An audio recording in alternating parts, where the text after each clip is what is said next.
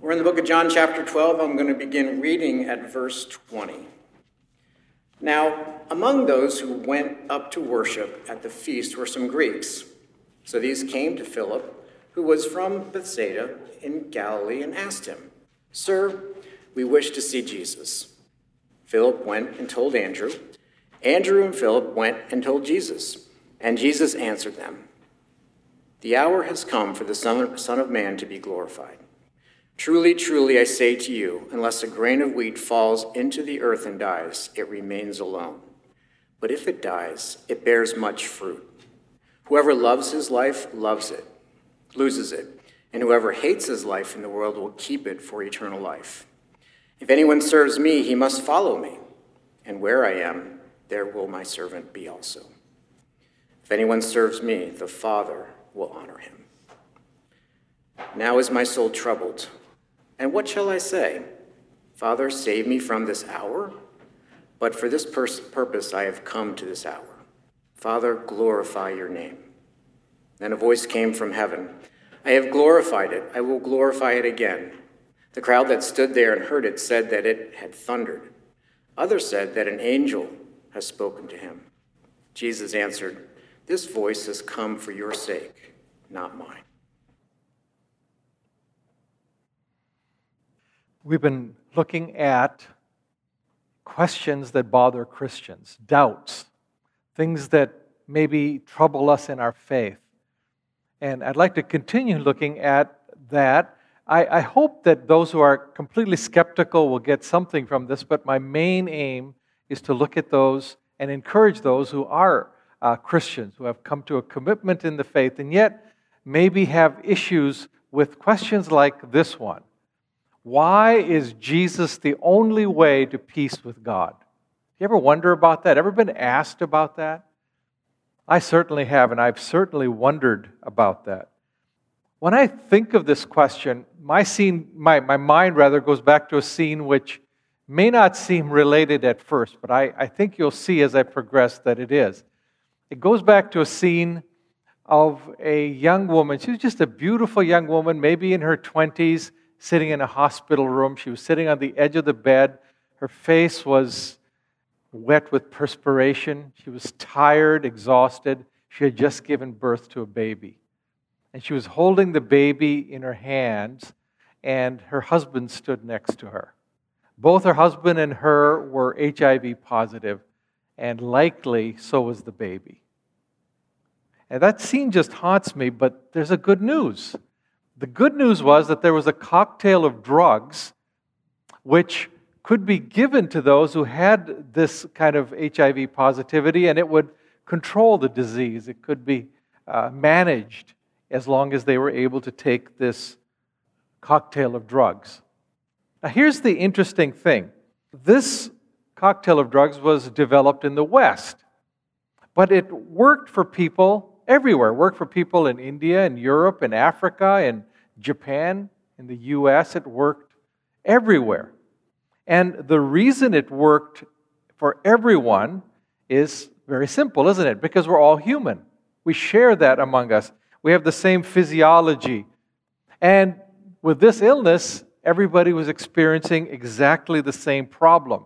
And so it made all the sense in the world for the same solution to apply to everyone. I'd like you to keep that in mind as we deal with this problem of Jesus as the only Savior. See, no one has problem with a drug that treats an illness and treats everyone on the whole planet who has that illness.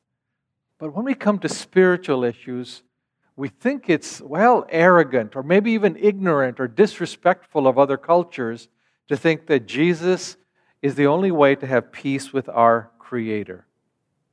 So I'd like to look at that and just start with two important truths that we Christians rest on. And these explain why we believe that there's only one Savior. Uh, and the first truth is that all people have the same spiritual problem. And the second is that the Creator, the Creator of all people, has actually revealed Himself. And then that leads to really our text and Jesus' promise that his death is for all people everywhere. So let me begin then with this simple statement that all humans have the same problem. All of us do. And the problem is that we're at odds with our Creator. We're not at peace with our Creator. That's the truth that the Bible proclaims. But who is this Creator? People will say, you know, we don't even agree on who God is. How can you say that we should agree on whether or not we have a problem with Him? Different people have different views. Is God angry with us because we've misused His creation, because we've misused each other? Is, are we going to be accountable to Him? Is that what the issue is? Is, is God, on the other hand, just, you know, off somewhere? He created the world and He's gone. He doesn't really care what we do. So it's irrelevant to even have this conversation. And I think that's true with a lot of people. They don't even want to talk about an issue of, like this.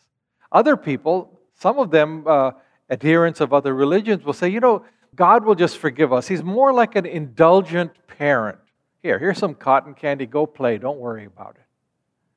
So if we don't actually know what God is like, if we don't actually know who God is, it makes no sense to even ask this question about how do I make peace with God?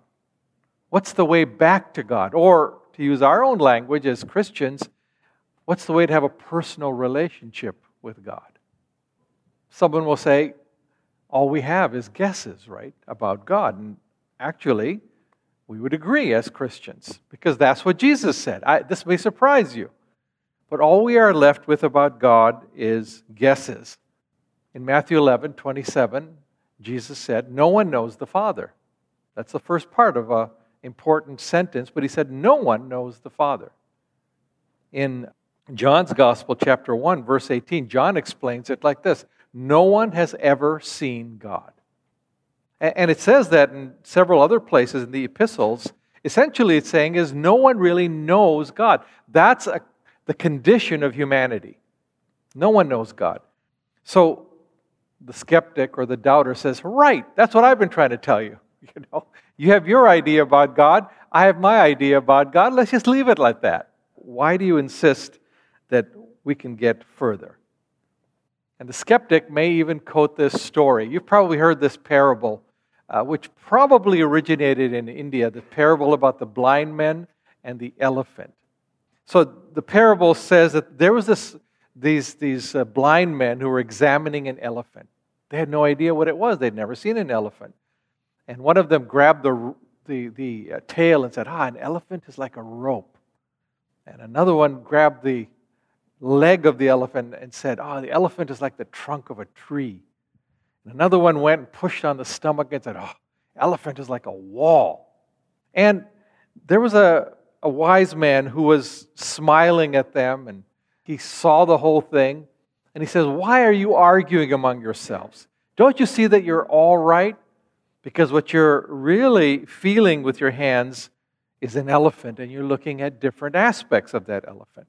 And so our neighbors will say, You know, that's what God is like. We're all blind and we're groping after God. No one knows who God is like, and we each have our own conception of God because we all have some little piece of God that we're experiencing.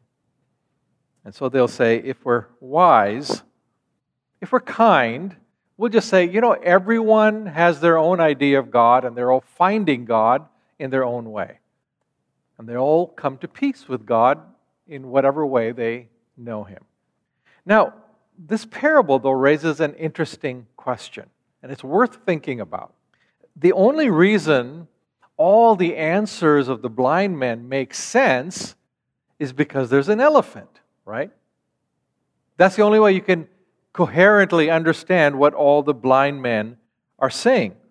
And there's a wise man who can stand back and realize that there's an elephant. He sees the whole picture. So the question then arises is there anyone, any way rather, to stand back and see the whole truth about God? Yeah, people are seeing bits and pieces of God here and there, but is there any way to stand back and get the wide view?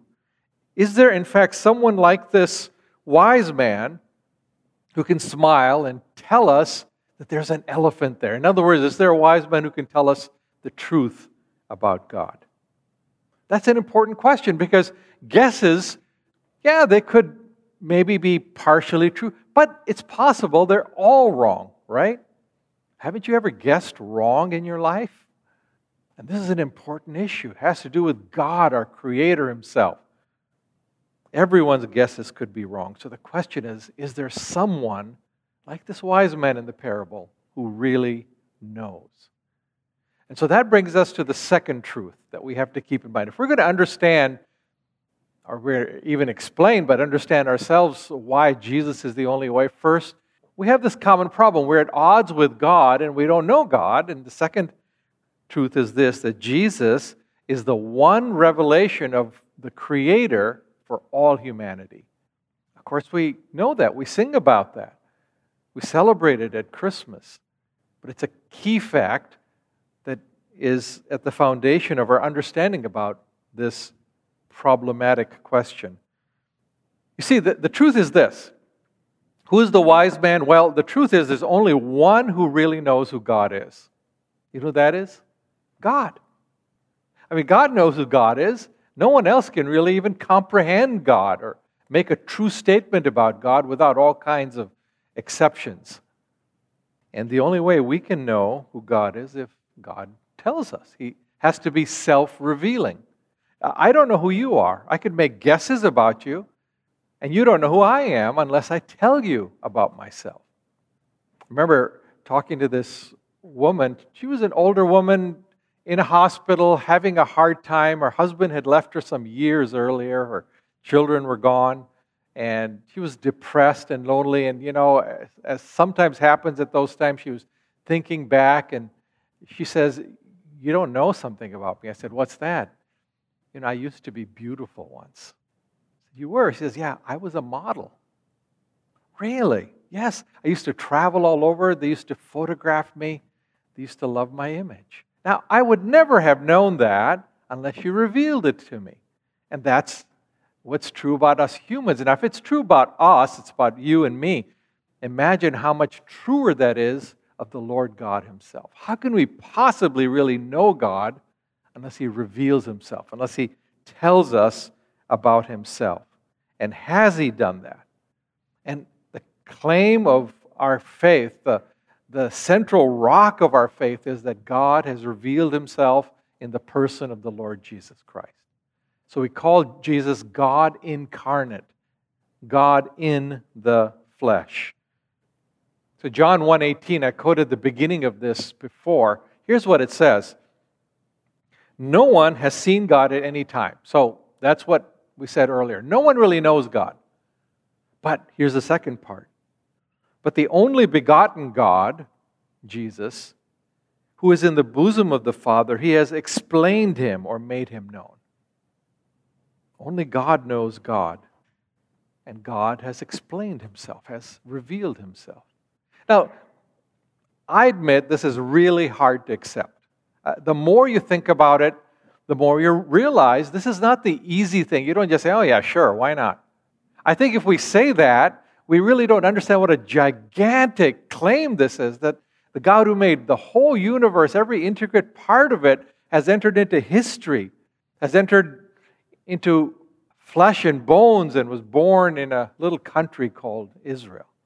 And yet, that's precisely what Jesus said. He claimed that he was deity incarnate. Now, today I don't have time to go into where he made this claim. I just want to point you, if you're interested in looking uh, at this a little bit more, in spring of 2017, I spent a little bit of time on this, and it's on the website, gracefortheway.org. And if you look under resources and sermons, it's uh, the series called Who is Jesus? And of course, there's many other places on the web that'll help to answer this question also. But Jesus did claim to be deity incarnate. And it's interesting that he made these statements 500 years after Confucius, you know, 500 years after Buddha. He said, Nope, they didn't know God. They didn't know what the ultimate reality was. They didn't know where everything came from. But I know. It said to his disciples in John 14, If you've seen me, you've seen the Father. And as we saw last week, briefly, his claim was credible because he rose from the dead. No one else did. In fact, no one else even said their mission was to die as a ransom for sinners, but no one else even was able to conquer death and then offer life to all of us. But Jesus did. So Jesus is God in person. And he's saying, I know God, well, because I am God. I can tell you who God is because I am God and I know my own nature. So if you have to think about that parable, he sees us groping in the dark. You know, here's a leg, here's a rope, here's the stomach. And he's the wise man who sees everything because he knows himself. So we're all left with guesses. Uh, and I'm talking about all of humanity. I don't care what country, what culture, we're all left with guesses. And, and the Bible even talks about some of the guesses we have. You know, some people think uh, God is harsh, uh, a hard taskmaster who asks and demands what he has no right to demand of us. Others have sort of intriguing views of God. Many people, especially in the sciences, say, yeah, God is a mathematical mind. Others have views that, to me at least, are completely baffling and unhelpful. God is, I quote, a circle whose circumference is nowhere and whose center is everywhere. Doesn't help me at all. We have all these guesses about God. No one really knows because we're groping in the dark, but Jesus is the revelation of the Creator to us in person. And so we see him. What's God like? Well, Jesus. Hebrews 1 says he bore the exact imprint of the nature of God. So those are the two facts. You know, we all have a problem. It's a common problem, which is that we're at odds with our Creator. All of us are. And the second fact, the second truth is that the Creator has revealed himself in person in Jesus. Our faith is founded on those things. The gospel is founded on those two truths. So if you take those together, we can make sense of the claim that Jesus is the Savior of all. Of course, if you reject those claims, obviously you'll have a problem with saying that Jesus is the Savior of all. But we're trying to explain within the framework of the Christian faith why that claim is central to our gospel and to the Christian faith. So, with that, let's turn to our text, uh, John chapter 12. Uh, in verse 20 and 21, it says, The Greeks came with a request. Greeks or Gentiles, you might say, the non Jews. And they came to the disciples, uh, to Philip, with a request Can we please speak with Jesus? They want some FaceTime with Jesus. And the question is well, is Jesus for them? You know, the, the disciples are wondering, I know he's for Israel, but is he for them? They thought, in fact, that Jesus was the king of Israel, the promised redeemer of Israel. There's many, many examples of that you'll see in the Gospels. That, you know, how they shoo away Gentiles at certain times. Even after the resurrection in Acts chapter 1, verse 6, they ask Jesus a question. They say, Will you now restore the kingdom of Israel? In other words, will you now be our king? The Davidic kingdom, is that going to be restored now? They, they thought the Messiah, Jesus, was for them. This is our Savior. And so they were a little perplexed when, the, when these Gentiles came to them. Verse 22 seems to indicate they were conferring with each other. You know, Philip goes to Andrew and they talk about it. And finally, they take the issue to Jesus. Interestingly, this passage doesn't reveal if Jesus actually spoke to the Gentiles, but what he does say, I think, must have blown the disciples' minds. So let me just read what he says. I, am going to read verse 31 through 32. Now judgment is upon this world. Now the ruler of this world will be cast out. And I, if I am lifted up from the earth, will draw all men to myself. I think this still blows people's minds, actually. So Jesus is about to die. This is just, uh, you know, briefly, you know, this is the last hours before his death, the last days before his death. And he knows what his mission is. In verse 27, in fact, he says in his prayer, Now my soul has become troubled, but what shall I say? Father, save me from this hour? No, for this purpose I came to this hour. In verse 23, he says, This is my glorification. Glorification means when the true meaning of why he came and who he was will be revealed, will shine out in glory. Everybody will see it. And the true meaning is that he came as a ransom for sinners. Everything is going to be revealed now, he's saying. And so in the verses I read, he says, Now is the judgment on the world, on the whole world. All humanity is going to be judged on the basis of what is about to happen. The cross of Jesus Christ is the basis on which every human being on, in every culture is going to be judged. Why is that? Because here, all the grace of God was being poured out. All the grace of God was being poured out. God here was giving Himself for our salvation. I don't even know how to say this, but here was God saying, Will you accept this cure? Those who say no judge themselves already.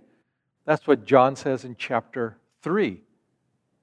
If someone says, Well, isn't there some other way? Isn't there something else God can do? The answer is no, there isn't any, anything else because here God has poured Himself out, Himself out in Christ Jesus. He's given Himself to us. What more is there for God Himself to give to us? And so the cross of Jesus is the salvation for all people. That's what He says then in verse 32, right? And I, if I'm lifted up on the cross, I will draw all men, all people, everywhere to myself. It's a wide reach. He says, I'm doing this for all humanity. Does this make sense then? Let's just put things together. Uh, there's one creator of all humanity. There's one creator. I know people have many guesses. You say, well, why do people have different views of God? Because we do have many guesses. Actually, some guesses are pretty good. Incomplete, but they're pretty good. Some guesses are way off, but they're just guesses. And we want the whole truth. We're always after truth. We want to know what is actually going on. That's true when we study nature, isn't it? If you're teaching your children, if they're going to school and they're studying nature, you want to know why things are the way they are. That's the way science works. You don't want just guesses about what's happening. You might start with a guess, but you want to continue till you get to the get insight into what's really happening. You know, in the beginning of the uh, 20th century, one of the most celebrated astronomers of the world turned his telescope to Mars and he saw there little lines, an intricate array of lines. And he was wondering, what are they? they? Some of them were very straight and they seemed to go from north to south. And he said, I know exactly what's happening. You know, Mars is this arid, dry planet, but on the poles, there's ice, he said. And when the ice melted, there was water. And so some ancient civilization had made this intricate canal system on Mars to take the water from the poles to the equator and elsewhere. It was a beautiful, romantic story about the, the last efforts of a dying civilization. And it was completely false. The reason was because his telescope wasn't good enough as uh, better telescopes were developed and looked at Mars. There was no canals there at all. And of course, now when we send rovers there, we see there's nothing like it. It was his guess, and it was completely wrong. We want to know the truth, and so we build better instruments. We do everything we can to get at the truth of what nature is doing. Well, in the same way, just as we seek to understand nature, so we seek to understand nature's God. What is God like?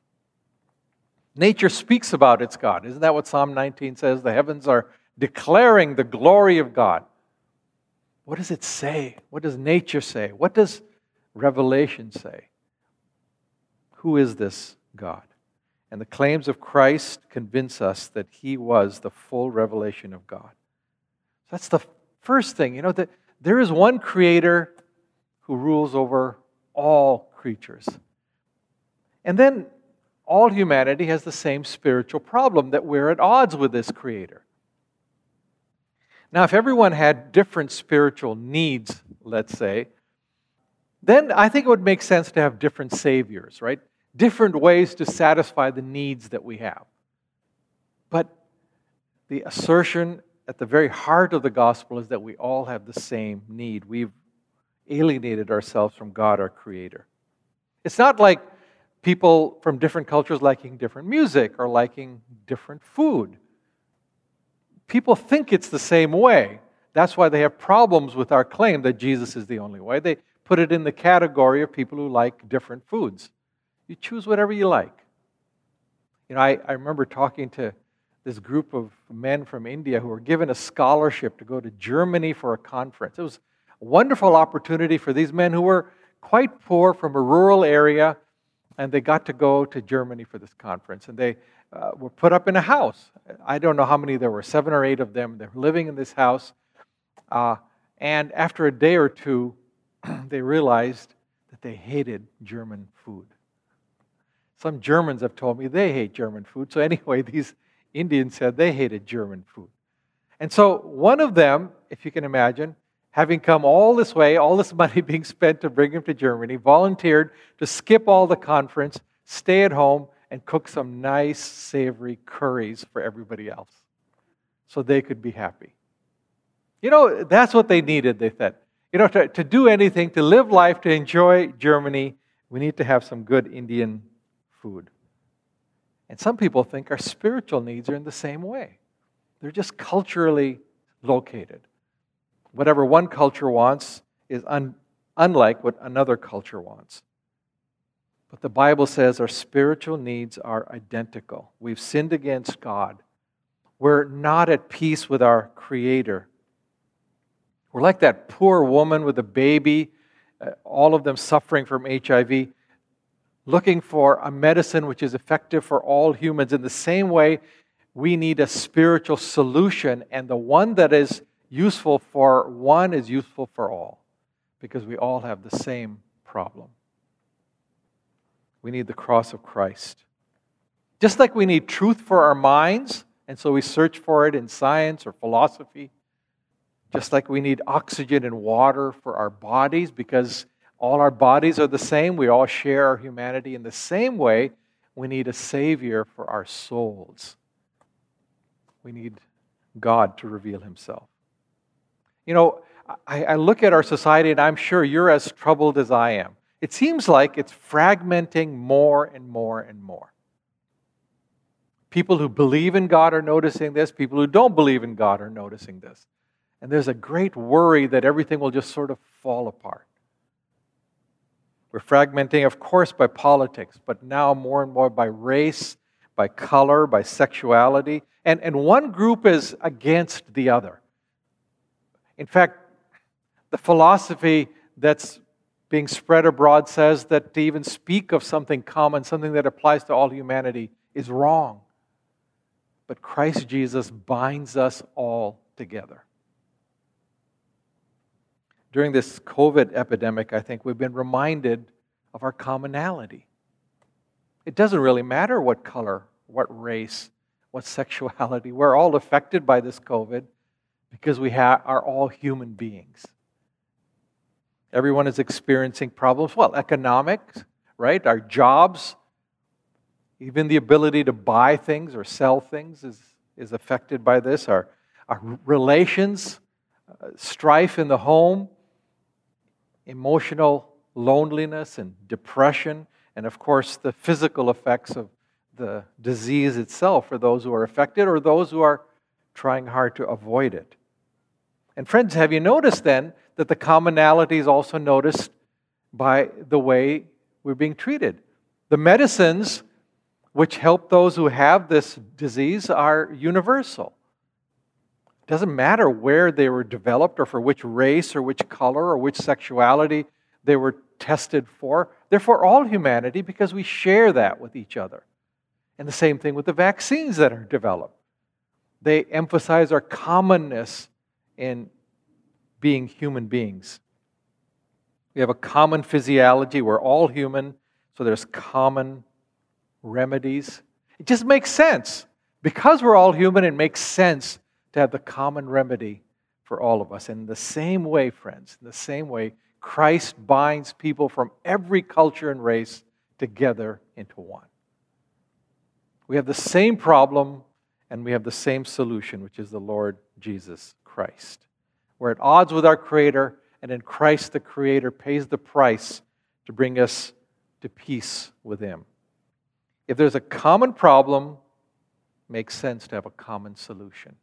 And so in our text, verse 32, if I am lifted up from the earth, if my life is given as a sacrifice for the sins of people, I will draw all people to myself, every tribe, every culture, every language, every color.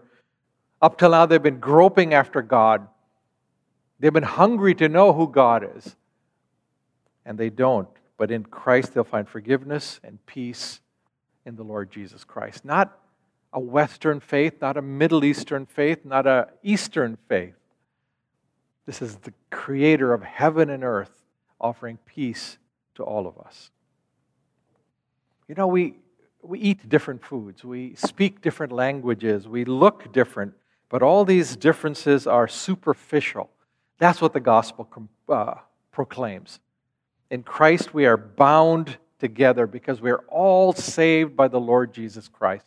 No matter where you find a Christian, you find someone who is bound to you by the love of the Lord Jesus Christ. So Colossians 3:11 says, "Here in Christ there is no Greek or, or Jew, uh, Gentile or Jew. That It's erased.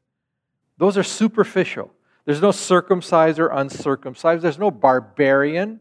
There's no Scythian. There's no slave or free. Class distinctions are erased. But Christ is all and in all. Isn't that wonderful? Economics don't matter.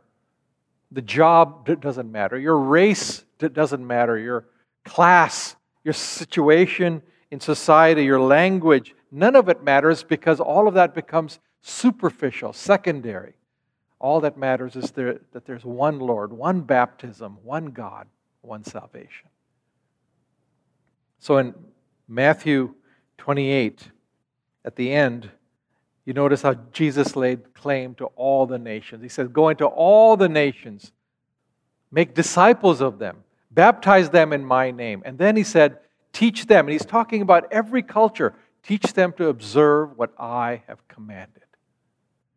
Jesus is the Savior to all. And friends, that's not something that should be troubling. That's good news. That's medicine for our souls. Amen. Lord Jesus, Lord Jesus, God, Creator, King, we thank you that your reach is this wide. It reached across oceans and cultures, it broke barriers that even those early Christians imagined were unbreakable. And it brought the good news of your peace to all of us and bound us together in Christ. We praise you for that, Lord. We pray for any who are troubled by this, Lord. We pray that this, this issue of the of the uniqueness of Christ and salvation in Him would become not a troubling issue, but something that brings warmth and joy, as good news always does. We pray it in the name of Jesus our Lord. Amen. Amen. It staggers the imagination to think that the Creator of the whole of the universe loves you. And He revealed Himself in Christ and he gave himself just to call you his friend, just to make peace. So I pray that may God bind us together in love, as the only thing that matters to us is that we are loved by the Lord God who revealed himself in Christ Jesus. Amen.